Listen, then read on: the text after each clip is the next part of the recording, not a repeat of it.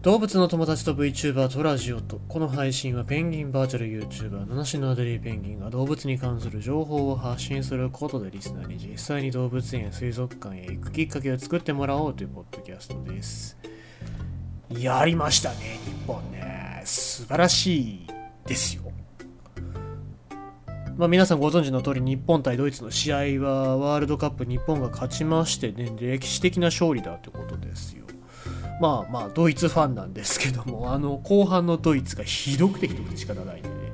えーまあ、よくあの勝ったなっていう感じですよね。まあ、っていうのもまあ戦術がうまくいったっていうので、えーまあ、僕が語るよりもニュースとか読んだ方がいいとは思うんですけども、まあ、あの後半になって森保監督がもうとにかく攻撃ですよ。排水の陣ですよ。もう守備よりも攻撃一辺倒で絶対に1点取ってこいっていうようなそういう交代をしましたので、えー、その意思に基づいて選手が動いてしっかり2点取ってきて勝ってきたっていうね、えー、そういうところですまあもちろんあのドイツのセンターバックのズレに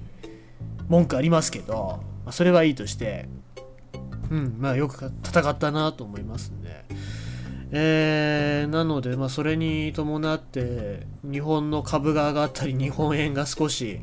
えー、円安が治ったりとかね、そういうところも見られて、まあ、ちょっと僕も個人的に昨日はずっと試合見てて、わーってなって、で、今朝、えー、仕事があって、で、しんどかったけど、いや、ここでちゃんと日本代表のディフェンス陣は頑張ったんだから自分も頑張ろうっつって、一日日本人が少し頑張ろうと思った日になったんじゃないかなと思いますね。やっぱりスポーツの力って素晴らしいなと思います。はい。えー、ということでございまして、えー、今日のニュース読もうかと思ったんですけど、あのね、昨日、イノシシのニュース読んだじゃないですか。で、今日も面白い、面白いというかすげえニュースが出たんで、えー、読もうかなと思いますけど、昨日だってイノシシのニュース、イノシシの話だったよね。あの、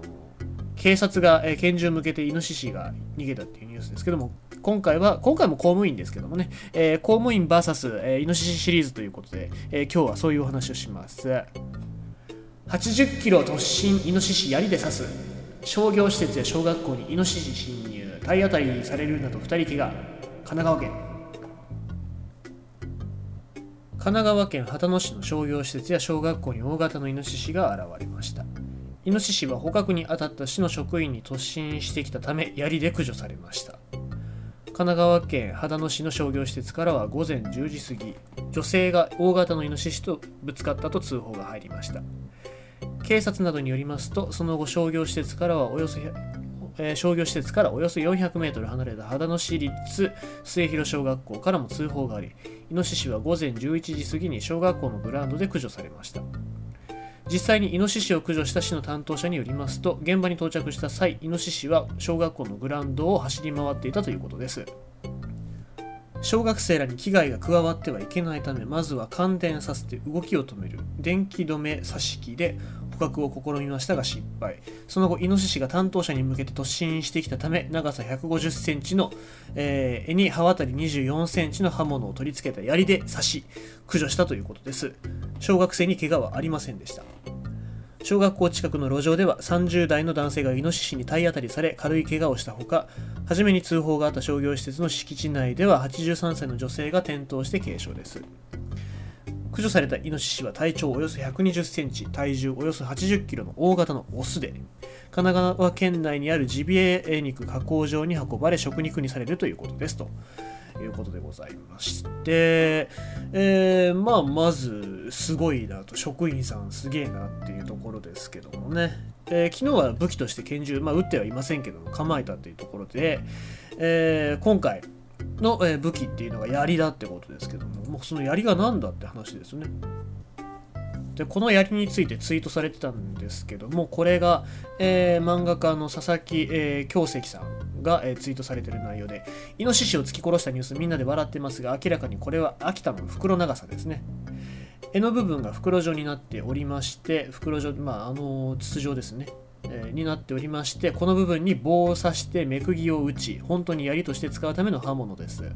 昔はこれで熊を突き殺して仕留めていたもので今回の用途は用途通りのものですということで、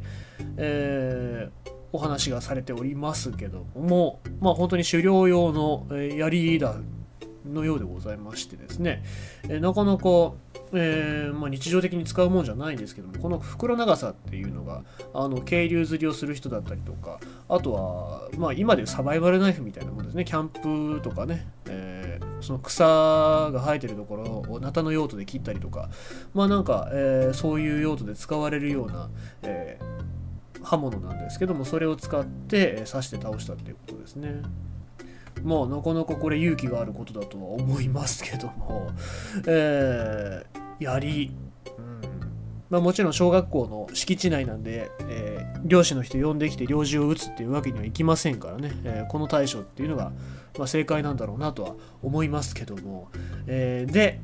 このイノシシがジビエ肉にされたということですけども、まあ、このオスこの時期のオスって美味しいのかどうかっていうのはちょっと分かんないですけどね、えーまあ怪我をさせてるわけでございますから、えーしっかりね人間にえー対して、えーまた